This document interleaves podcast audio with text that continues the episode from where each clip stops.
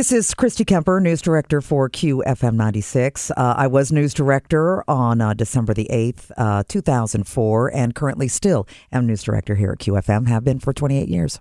I lived in Grove City, so it was it only took me like 10, 15 minutes to get to work. And you're right, I always listen to the AM news talk station in town because we used to actually be together at one right, point. Right. And so that way I just kind of get the feel for, hey, what, what Get the headlines. get the headlines, what happened overnight. And it's 5 a.m. and I'm driving in and John Remy, who was news director for TVN at the time, I heard him come on, five o'clock report. Top story was so many dead, Al Alrosa shooting last night. And I'm like, what? So get in and I sit down in the newsroom, which was separate from the news booth. So I had uh, two banks of phones and I start try to get as much information as I could. Now understand this is 2004, so this was you know cell phones and, and that kind of stuff still wasn't at the height of Just what the start of the internet, Yeah, yeah. it just started the internet, anything like that. So to mm-hmm. get any kind of information like we do now was almost unheard of back in Right. 04. So and the minute I got there, the phone had been ringing. In fact, there was a light that showed that I still had I had messages. So I answered the phone, and the first phone call was so and so from the BBC. So I'm getting calls from Europe, not just across the country, but definitely overseas where they had just heard about it. And of course, they looked up and said, "Well, it's in Columbus, classic rock station," and we were the first one Yeah. that they called. So I got a call from the BBC. I remember I got a call from Ireland. I got a call from Spain. I got a call from the Netherlands. And fielding all these calls, and I didn't have the information either. That's what I was going to ask. What do you you you just walk in? You heard the headline on on the way in. What information do you have to share? They wanted to know how big the club was, where the club was, how long they had played. I, and I told them, I said, I had just walked in myself. I said, I don't have the information. And a couple of them did call back once I got more. And then it was, can you do a quick report for us? So I had to write stuff down and make an actual report that I read to three different news agencies uh, in Europe in order to do that. Wow. And even then, we still didn't know Right. a lot. We didn't know the lengths of for the people that were there and what they dealt with and how many shots were fired and, and who's the shooter and then trying to get information. I, the whole thing was just it was just so weird that it that happened in our town, in our iconic club. I don't know anybody who has been in Columbus any amount of time that hasn't seen at least one show at Alrosa. And also understand this was what just over 3 years after 9/11. We're already on edge as as a society about what can happen. What can happen when we let our guard down? And after this, the Alrosa shooting, I kept thinking, now the concert experience has Sure. completely It's been totally tainted changed. for It's- everybody. Sure. But for that to happen, he, it'll never happen here. Oh, that, that stuff happens to, to other people. You know, all these shootings. Yeah, no. And then when it happened here, like, we're not safe from anything. Nothing. And I think about that every time to this day when I walk in a club. This is Vinyl Analysis. I'm your host, Arch Madness, and with me, producer Greg Hansberry. It was a night rock fans will always remember, and for some, it's a night they want to forget and can't. Pantera, Dimebag, and the Alrosa Villa, A Fan's Journey. Episode 4, December 8th, 2004. All right, Archie. Uh, we might as well get right to it. Where were you when you heard? So that Thursday morning, I'm, I'm coming into work. I was a I was a sports director, the sports guy, if you will, on a morning show, the Wags and Elliott morning show here in Columbus, Ohio. So on my ride in to work, um, I'm not listening to music. I'm not listening to the news. I'm listening to sports. I'm trying to figure out what happened the night before in sports. So I was oblivious to what had taken place a few hours before uh, on that Wednesday evening at the Alrosa Villa. I get into work and I noticed uh, our news uh, person, Christy Kemper. Who we we just heard from. Yeah. I she had her door closed. Usually at this time it's still kind of open, but I know if her studio door was closed and she seems occupied, a lot of times that's when something's happening, whether um but school closings if we have a big snowstorm or something. I know something's up. So she I could tell she was very preoccupied with whatever was happening. Then I kind of go into to the main studio there and the first guy I always see is Dan Orr, the producer. And I remember he just had this look on on his face like, man, I got I got to tell you something, man. It and I know it- Dan, as close as Dan and I were, I know Dan was the one that wanted to tell me that what was what was happening. So Dan, I I, I remember it Dan just said, "Hey man, uh, there was there was a shooting last night at the Alrosa Villa. Some people were killed, and and and Dimebag was was one of the, one of those. This guy jumped on stage and and, and shot Dimebag. And so, I mean, I was what, what do you? I mean, I was. what do you think? I, Yeah. I was just. I, I was. It was. So then I run in to to my uh, little production studio that where I you know I I hop on my on my computer. I'm pulling the sports stories and stuff, and. Uh, but at that point, it wasn't even. I wasn't even focused on sports. I was trying to get the answers. Um, I even tried to call a few of my friends who I thought may have been there. No one, not nobody. Do you know? Do you know the names of the other victims even at this point? Because no. because No. with, with your history there, there's a good chance you might that I knew somebody. Yeah, somebody. and uh, and and that's the thing. I, I was trying to. I was treading lightly as as far as because I knew Christy. She just our news girl. I knew she had. She was frantic there and trying to figure out how she was going to get it. And we, and we found out. I mean, she was getting calls from all around the world and stuff. So I was just trying to to get info from her because uh, even at that time. I mean, they were just kind of piecing the story together as far as numbers and people that were shot, people that were still in the hospital, and uh, and I, I do remember looking through and I was trying to figure out the names that I knew, and it was there was nobody in that group that I knew. Um, you know, I saw some of the pictures in, the in the in the papers and stuff of the victims and, and stuff like that, and stuff like that that uh, some of the news stories that Christy was getting. I was like, man, a few of those names sound familiar, familiar, but that's nobody. You know, it was it was nobody I, I knew, and and but then the whole the selfish rock fan part of me was just trying to figure out why you know this happened. Obviously, this was directed. Even at that point, I was like, uh, this was somebody was coming after after dying, after Dime and and and I remember thinking, I wonder if if Vinnie was one of these people. I mean, it was just we were trying to piece stuff together. I mean, it's you just got to remember, chaos. You don't I know mean, what's going on. And and Greg, you work on a morning show now. You know how early you're there, man. Right. You know how early you're there, and and and even if something happened overnight and things were a little slower, it was a little slower of a drip back in, in you know 15 years ago than it is now. It's a little more a little more ready to get these answers and stuff, and stuff is gets to us a little quicker. But I was just trying to piece together exactly, you know, if somebody else in the band was hurt, and it was it was just horrible, man. And something else that was in my mind as I'm I'm trying to piece this together is, I mean, I had a ticket, man. I mean, I had you a were ticket. you were going to go to the show. I, I had a ticket, and and once again, you know, morning show guy to morning show guy. There, I mean, it's you make choices through the week. If this is a weekend show, I'm there, man. Sure, sure. This is a weekend show, I'm there. And back in the day when I wasn't doing mornings, I would have been there. I would have been there on a Wednesday night. But I had my ticket, and um, you were being a responsible Archie for yeah, once. I mean, yeah. I was, you know, I, I was, I was curious to see how how this played out with with with Diamond Vinnie's band, and and if it was something that would would translate live. You, you know, I would have, I had it in my head that there was a chance I could go, but I it just with work, you know, the thing is when they paper some of these shows, and by paper I mean when they just pass out these tickets, you know, I would go to our promotions guy and say, hey man. If this show's coming up, this show's coming up, and I would get some tickets, and whether I went or not, sure. you know, some I went to and some I didn't.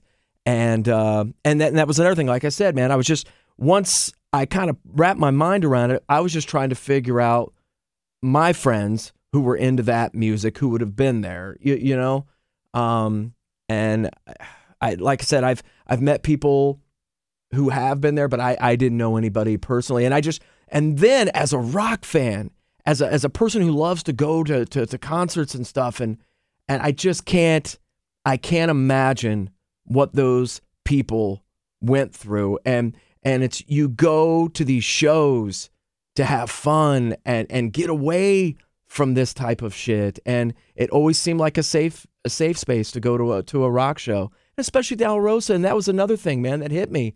I mean even more so than than all the other stuff. It's like how how how there? Why there? How how could this happen at the Alrosa Villa a place I'd been to hundreds of times and and and just seen all my heroes and and met a ton of my heroes in the parking lot or afterwards at the meet and greets when they'd set up the tables and you know and watching my buddies shoot pool with Sebastian Bach. I mean, it was all just flashing back to me all the great times and and how good Rick Catella had been to me over the years and how he let me be a part of so, so, many, many, things there, man. levels. So many levels of this thing is is is running through your head and but, affecting but you. more than anything, it was just the people at the show. It was just those those people that were there because we've all been to shows, man, like that, and a on a on a cold Wednesday night, and you know, it's and, and I'm sure there are people that had to go to work that next day, but they went ahead and sacrificed and and and went to the show because they wanted to see Diamond Vinnie's new band, and just still, man, 15 years later, and it just it still absolutely breaks your heart. Well, we told you that Rick Soga was going to be woven through a lot of these uh, episodes here. Hear his firsthand account of that night. It's a, it's an odd story because I was on my way to that show, but I had I was the band that I'm in now, Shuck and Bubba, had rehearsal, and after rehearsal, I was heading that, that way. Um, I was going to go see that show with one of my buddies, and uh, so I get a call from my friend who's a sheriff. He's a sheriff for uh, Columbus, and uh, I get all these calls while I'm practicing. Right. And I check my messages. He said, "Tell me you're anywhere, but not at the Alrosa right now. Tell me, tell me anywhere in the world, but in the Alrosa." He said, "I'm on my way there. They've every available car is on their way to the Alrosa. There's been a shooting there. I knew about it in the time that he was getting the call." About a shooting at the Alrosa. Oh, wow. So So he there- was calling me, going, "Oh my God, please don't He be was looking out for his friend, Yeah. even as he was uh, rushing there. Of course, I called him back. He doesn't answer, nothing. Yeah. And so I drove straight over there. I just drove right over. As soon as he said that, I, I, I drove over there. And at that point, the police had already barricaded things off, and it was it was had, things had already you know had taken place, and they weren't letting anybody in there. But through him, I kind of knew what was going on. Um, What was your take? So you you pull up. I mean, you know, it's uh, do, we, we usually if it filled up, we had to park across the street. yeah, right. The UPS. Yeah, uh, yeah, absolutely. depot, so yeah. so where where did you park? Kind of set it up for So us. I pulled over uh, where the hotels are, like where like the Motel Six are. I got that far. Right. That, that's as far as they'd let you go. They they literally put a the horse uh, put the wooden horse up to stop everybody from going in there. And um, so I I called him. I kept calling him, and he finally called me back. And then he told me what what had happened. I just couldn't believe. I just couldn't believe my yeah. because it was like it was a weeknight. It, Yeah. it was it was a it was a weekday night as I remember it, and I just was like, wonder what how many people were there. And Alrosa wasn't really known for being open on you know a Thursday night or a Wednesday night because it you know it, it I didn't know. I was just so, and I was looking for all these different ways of getting over there to see what was going on, but I. It, it was just such a shock to me. What was the scene like when when you got there? Were you? I mean, obviously your your friend, the sheriff, uh, there, Yeah. deputy, he he told you exactly what was going on. But were you like reading stuff with with people there as far as what was Yeah, what was so- happening? I mean, were, what were people talking about? So what what I did was is I went I ended up going over to I I went through and I went over to Slapsy Maxie's because that's where people were when they were leaving. I was like you know kind of just asking people where they were going you know like Right. when they were and so people were starting to go to Slapsy Maxie. So I went over there and I started getting everybody started telling me what was going on, and it was like I was starting to get the inside information of what was happening. And at, at that point, I believe CNN or Fox News had picked up on the story and it had gotten out. And uh, I got a phone call from my buddy Scott, who was with Bret Michaels from Poison. And they called me and said, Can you please tell us what's going on over there? And I go, and I told him, like, I'm right here. Like, I, you're calling me right now. I'm right here. So I ended up talking to uh, Bret and my friend Scott and telling him, you know, hey, this is what's going on. You And- told Bret Michaels yeah, what was happening, and they knew what the story. I mean, they knew that bar. I mean, Well, Bret yeah, knows man, that bar. yeah, Bret's for played sure. that bar. Absolutely. So it was it was surreal to be talking to uh, my friends Scott and Bret about this whole thing happening and still not really knowing. I mean, knew I knew what the end result was, but I didn't know really what happened. I didn't know. Doesn't it? It still is that it happened there. And look, it can happen anywhere. And we, we know Yeah. now from, you know, Yeah. 15 years later, we, we know the stories and we hear these stories and they're a more uh, regular occurrence, unfortunately. Yeah, yeah. Um, but that it happened there, man. It, of it- all places. Yeah. I mean, because the Alrosa to me, I mean, it was it's it's a family. That's a family. Uh, Yes. co- uh, organization. his business. parents' name. everybody is family in there. Like when I'd get paid at the end of the night, I would see, you know, Al, Al would be over there smoking a cigar and be hanging out while they're counting money, saying, you know, you owe this much for this, you owe this much, Yeah. you know. And I just remember just being there and just seeing everybody from, you know, grandpa, grandma, all the way down to, you know, the, like to Tara, Catella being there, you know. Um, Johnny, all of them, they were just all such a sweet family. And then you hear something like that happens, and you just, I, I guess, you know, when you hear about these shootings in these other places, you don't have a, you don't have anything to kind of hang your hat on to to understand it. Now we kind of did. This is what brought it back, brought it home to us, to where you understand like this, this terror, terrorist type things can happen anywhere. The book, A Vulgar Display of Power, Courage, and Carnage at the Alrosa Villa. The author, Chris A. His book details the events that happened that night like no other book or document about this event. But the reason I wanted to talk to him, he goes into great detail about the victims and who they were as people. Not just Dimebag, but these other three guys and the sacrifices these heroes made that fateful night. Hi, I'm Chris A. I'm uh, an author and a writer, the author of the book A Vulgar Display of Power, Courage, and Carnage at the Alrosa Villa. Dimebag got killed, but like three other guys got killed, and some other dudes got shot. But of course, you know, everybody is focused on the rock star guy, and everybody else kind of fades into the into the background.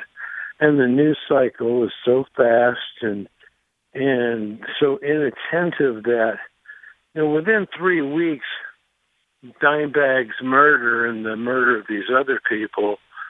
But I wanted to know, well, who who were these freaking three guys who got killed? And you know, were they were they just standing in the freaking crowd and they got you know actually or or I was hearing that these people had injected themselves into the situation and had done some really cool stuff. And that's what kind of got me going was, you know, now that is a cool way to tell a story that has an unhappy ending is to try to see, you know, see it from the perspective everybody's looking at Dimebag, and I get that. But I wanted to showcase these three other guys, Erin Halk, Nathan Bray, and Jeffrey Thompson, because just because I thought, and then the more I learned about these guys and the the events that unfolded that night and the way they reacted to them in their own individual ways, and you know, really, I mean, really doing some crazy brave stuff. And you know, what's really important is that these guys were very aware of the danger they were facing. I mean, it wasn't like they just made it, you know, uh, you know, a spur of the moment decision. They had uh the opportunity to process. You know, it's a bad guy. He's got a freaking gun. You know, I got to be careful.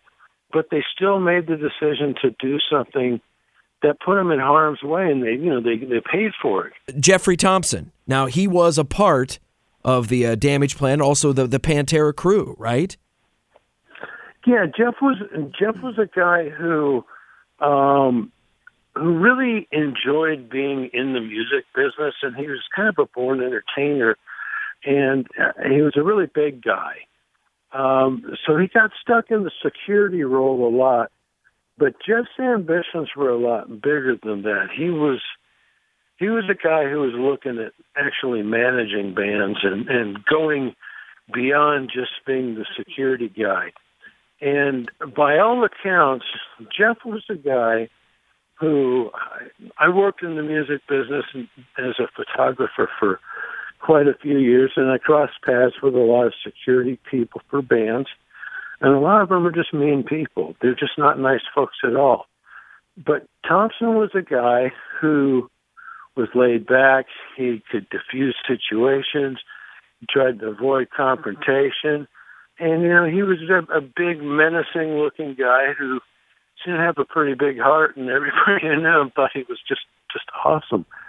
And, uh, yeah, he, he, uh, on the, on the night he was murdered, he, uh, he he jumped right into the fray, and uh, um, I, I give him a tremendous. I give him the credit for saving Vinnie Paul's life, quite frankly, because while he um, Jeff Thompson literally jumped on on the the killer's back, and the guy was big enough that he was able to literally holding his Beretta in his right hand, literally reach over his shoulder with the gun and crank a round off into Jeff Thompson's, you know, upper shoulder region, which you know caused Jeff to to release him. And when he did, he turned around and the bad guy also turned around and fired another round into Jeff and shot him in the back and and, uh, and killed him. Yeah, So- that's uh, that's a very scary moment there. Well, it's, it, the, the whole thing is scary, but I, the uh, that moment where uh, Vinnie is is being covered by um by Dimes Dimes roadie, and and they're that he's watching he's watching Nathan Gale, and it, and all of a sudden his his attention goes somewhere else, and that's how right is and then, and then Vinnie was able to to escape around the the the drum riser and then get over onto the other side of the of the Alrosa Villa. Yeah, that sounds that sounds pretty accurate to me. It, you know, it's, honestly, it's been oh man, many many years since I turned the pages in that book. Um, but yeah, I mean, there's it's not just I mean not just the guys who who lose their lives in this who do a lot of remarkable things. It's also I, I mean I give in this day and age where so many people are you know they give the cops a hard time they're disrespectful they don't want to talk to them they don't want to get involved that night the cops had busloads of people who stuck around to give statements to the cops who cooperated. And the and the cops in Columbus the detectives who worked this case told me straight up we you know that just never happened man. I mean just just doesn't happen. But everybody who could help in any way shape or form you know whether it's a tribute to Dimebag or just the quality of the people who were there that night i don't care it doesn't really matter but they just did something that i just thought was really you know very important and really good and they stuck around and you know tried to help out and it really did pay off Erin Halk, he was a part of the Alrosa security team, right? That is correct. He had uh, he was also another guy who was kind of a career rock and roll guy. He he liked to work security in venues. Um, he he had a, a, an amazing collection of uh, backstage passes and and uh, uh, working passes and you know silks for working with various artists and a, a million venues. And he was known all over Columbus. And yeah, he was working. Uh, uh, at the back door of the Alrosa in a security, uh, uh, you know, position back there. You know, making sure folks were staying, uh, you know, away from the uh, the stage, and you know, making sure no one's sneaking in the back door, doing all that stuff. And I think it's really important. You got to put it all in context too. Okay, tickets for that show were eight dollars. Okay, eight bucks to go see Damage Plan with Dimebag Darrell and Vinnie Paul. And the barrier for the show literally cost more than the band was paid that night. So it it wasn't a gigantic crazed packed show. It was about half the house, 350 people or so. So this is a pretty intimate affair. But Erin Halk is, you know, he's one of the guys working security there, and you you guys have been to the Alrosa. Yeah. Things can happen so quickly. Nathan Bray, I mean, this is this was just this is a fan. I mean, he was there to see Dimebag. Let's I mean, and and and got up in, in front of him and and just wanted to to see his hero. Yeah, that's. I mean, that's that's pretty much it in a nutshell. He he'd been a Dime fan for a a really really long time, and you know, for some reason, I remember, uh, uh, you know, talking to his uh, his wife, his and she telling me how he had told her on the phone before the show that somehow he just knew he was going to meet Dimebag that night, which of course is, you know, a sad, sad fact in an unhappy way. But yeah, you know, guy who's at the show, he was about three rows back, and you know the the guy runs on stage and the shooting happens, and before you know it, you know Nathan Bray is on stage and he's you know he's he's trying to get over to Dimebag to to give the guy CPR. Um, you know he's you know it's it's probably more of an instinctive thing than anything, and I'm sure there are other folks there who who wish they had done the same or you know were just weren't in a position to provide aid. But the fact is this guy went up there and tried. And he, he was he was relieved by a guy who uh I think was if I remember correctly was uh, like an EMT or something. And and he moved on to Jeff Thompson. So uh, you know, again Nate has a real special place uh, in, in my heart. Is just you know just a regular guy who you know he didn't have to go up there but he did. Something compelled him to do it. You know and that's the same thing with with, with Erin Halk. I mean the guy's getting paid you know pins to stand by a back door but you know he was an ex-marine and you know he saw this guy with a gun shooting people and he figured you know I got I got a chance can get this guy. And when he thought this guy was going to reload that's when Erin you know tried to get to him. And unfortunately, this individual, Gale, was prepared, was able to quickly reload and, and get off five rounds very quickly and very accurate. What kind of a time um, frame are we talking here, Chris? I mean, I think you said it's. I mean, it's it was under five minutes. It was like four fifty nine or something. Like the whole everything. Yeah, from from the time that he gets onto the stage until Niggemeyer shoots him is I think it's just under five minutes, and it's uh, um, it's really interesting because there are periods where it, it's there's like a lull in the action. I mean, like there's totally minutes where just nothing's going on. There's people kind of, you know, t- behind cover shouting to each other but there isn't a whole lot of you know interaction going on, um, and it's it's quite fascinating footage to watch. But quite frankly, I've seen my fill of it, and I'm not really that interested in just seeing it again.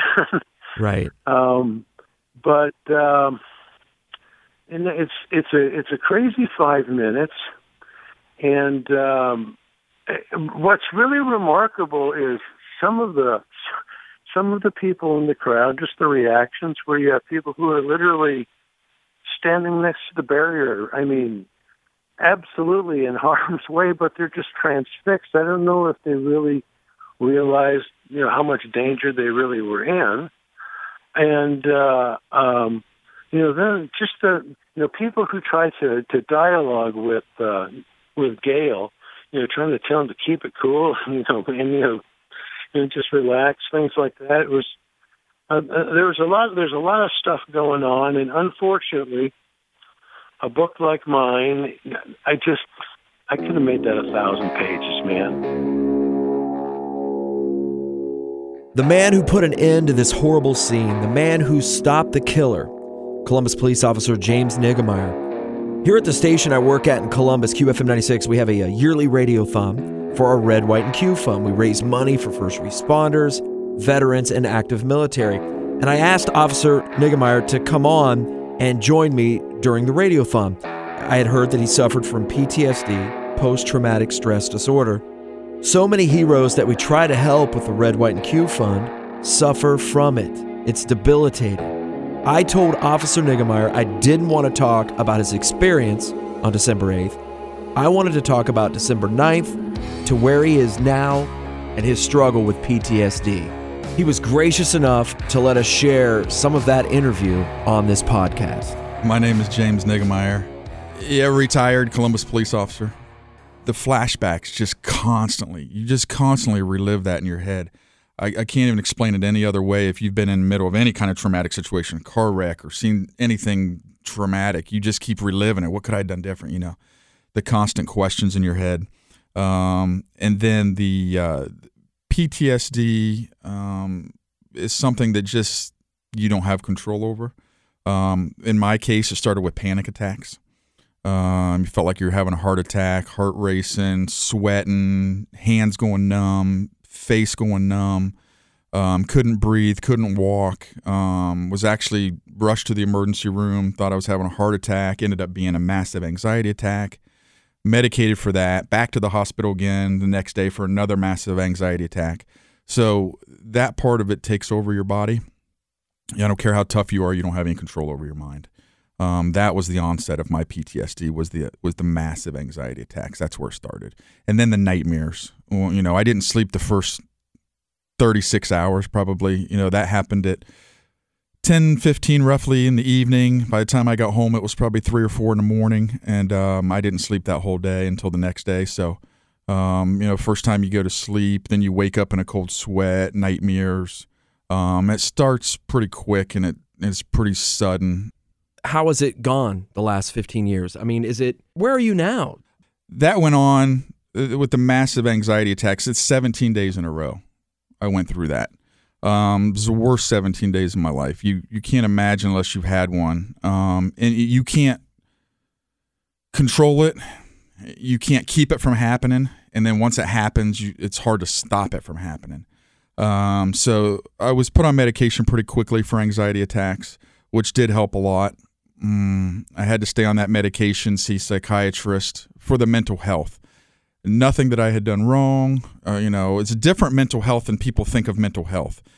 This is a, a post-traumatic mental health as opposed to, you know, uh, schizophrenia mental health or some Right. of the other Right. diagno- diagnosed mental health. So different mental health. When people hear the word mental health, I think they lump it all together. But it's it's, it's there's different mental health.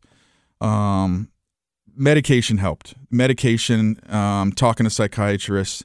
Um, the psychiatrist more than anything was learn how to cope with it when when a panic attack set on, what to do, and that went on for years. This wasn't a few days. This was years. do you think i mean every every case is different but 15 years later here we are Mhm. there, there's everybody's walk is different but this this one just it seems like you more than others have to replay this over and over again for people like me or whoever's requesting to, to talk to you hmm Yeah, I don't know if the celebrity part of it would have changed what happened to me. Fair I, enough. I think that would have happened Yeah. regardless. The celebrity part of it made it a national story. I think if it had just been a local band that nobody had ever heard of, that would have been still been big news in Columbus. But I don't know if it would have left the city or maybe even the state. Um, but because of the, the the celebrity status of it, it went nationwide. Actually went worldwide the next day. Um, you know, I heard later on that people in other countries and things were getting, you know, breaking news just hours later. So that made it more world known. Yeah, because I was told by other people that outside the Alrosa the next morning, you had uh, media trucks lined up down Sinclair Road from every national news station you can imagine, you know, in the U.S. and foreign. So suicides account for many more police officer deaths annually than any other form of uh, of line of duty death mm-hmm. What needs to be done? How how can we help? I mean, we're you know, when you when you hear when you hear that, that's that's that's staggering. And I think for especially during the the Red, White, and Q Fund and what we're trying to accomplish and what we're trying to bring attention to, it just that's staggering, James. Yeah, and I've seen some news stories lately about uh, first responders and, and suicides, not just law enforcement, but firefighters, medics, etc. Um, first responders, whether it be police, fire, etc., have a there's a there's a stigma amongst first responders that uh, a machoism, and that's the first problem. Um, so people are looked at, upon as weak if they ask for help um, and and that's the truth. Um, not in everywhere, obviously, that's not 100% true, but but it is certainly true, um, whether people want to hear it or not. So the first problem is is is we have to get rid of the stigma that asking for help is a weakness. It's not. It's really not. Um, and that's where it starts. how many of these people could have been saved if they would have asked for help? You know, um, or if somebody recognizes somebody that looks like they need help, um, are they willing to admit they need help because of that stigma? Um, that's where it starts. Um, and then the second thing would be, to me, would be, um, you know, is is is people getting them the help? Um, you know, when you when you think about more first responders die by suicide than in the line of duty, um, it's it's pretty overwhelming that that that many people. That just goes to show everybody out there how many people are going through mental That- health issues. That speaks for itself. That I mean, speaks there's, for there's itself. really there's nothing else that needs to be said There's after nothing. after that. That there's And that There's statement's something to it. fact. That's not made up. That is fact. The difference is you may see, Archie, you may see a bad car wreck or you may see somebody get beat up or whatever, and it sticks with you. But we see that every day, every single day of our shift, every day. And it takes a toll. It really does. I mean, imagine to the listeners out there, imagine the worst thing you've ever seen in your life. Imagine seeing that on an almost everyday basis. And then how would you handle that mentally? Um, some people can shake it off and some people can't. Um, but we're all human. We all have empathy. We all have sympathy. Um, just because we're behind a badge doesn't mean we don't feel things. Um, and I think that's the stigma we need to get rid of is that, that law enforcement and firefighters and medics and everybody else, they're real people too. You know, you have to put up this armor or this shield in front of the public, but when the public's not around, you break down too. You know, you have to see this every day and it's depressing. And people say, yeah, but that's the job you chose to. Well, it is the job you chose, but it still doesn't mean you don't have feelings, you know? what can our listeners do for you and, and other people who suffer from PTSD? How can we help? I mean, as far as just the average everyday citizen out there, I, I'd say what goes a long way, um, it did to me and, and, and a lot of people, is if you see us on the street, just say thanks for what you do. That goes a long way, you know, because the only time that most people ever see police officer is in the worst day of their life. when they're in trouble. most people don't want to see the police. Um, but you know, just say, you know, thanks for being here or thanks for for stopping that or thank you know, thanks goes a long way because at least like you know, you know, somebody's at least thanking me for this job because it's a tough job. Very thankless job. But as far as the the PTSD and the mental health stuff goes, I mean, obviously the average person isn't going to be able to do much about that other than maybe contribute to some of these organizations so that they can help. Um, obviously, you know, donating to some of these uh, mental health PTSD organizations that are out there trying to help first responders. You know, obviously, the more uh, money they have coming in is the more that they can put out and, and help. Um, but uh, yeah, saying thanks goes a long way. If you or someone else you know is suffering from PTSD, please reach out to Mental Health America. Their 1 800 number is 1 800 273 TALK. That's 1 800 273 8255.